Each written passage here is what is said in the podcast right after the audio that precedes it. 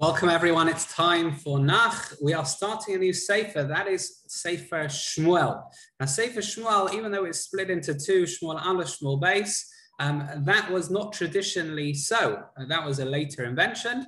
It's Sefer Shmuel. It's one Sefer. Uh, it was written by Shmuel, Gad, and Nosson Hanovi.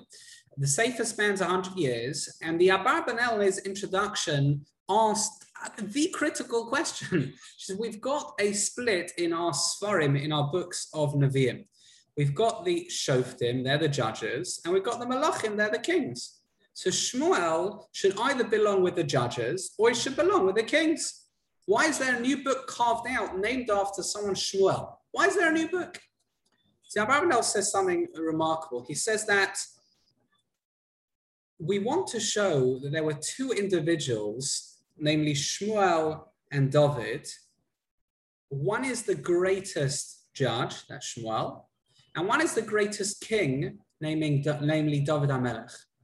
We don't want to just put them with the regular books and show them, oh, Shmuel was another one of the judges. No, we want to single him out. We don't want to put David HaMelech, we're going to read about him in uh, Shmuel Beis. We don't want to put David HaMelech just in a regular, oh, he's just one of the Malachim. No, He's the forebearer of Moshiach. He's David HaMelech. Therefore, we have a new Sefer Shmuel just to deal with Shmuel and David. If so, why is it not called David? Why is it called Shmuel? So the Abarbanel says, firstly, you have to name after one of them. You can't be Shmuel, Sefer Shmuel, the David. So why Shmuel? Why not David?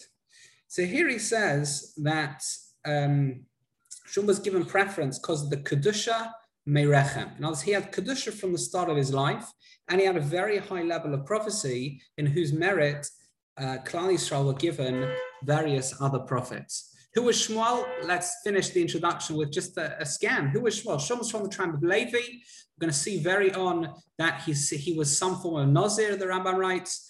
Um, he successfully persuaded Klal Israel to be Omar Shamayim, to accept Hashem's uh, presence, Hashem's existence, Hashem's yoke, serving Hashem with love and fear. His birth was miraculous. We're going to see it was based on Chana davening. She didn't have kids for many years. Chana dedicates him to the Mishkan. We'll see this in the first parak. Um, and he's referred to as the teacher of Nevi'im. He establishes a school for Nevi'im, a beis medrash for Nevi'im, and the Gemara in a couple of places praises Shmuel for going around to the people. He didn't wait for people to come to him.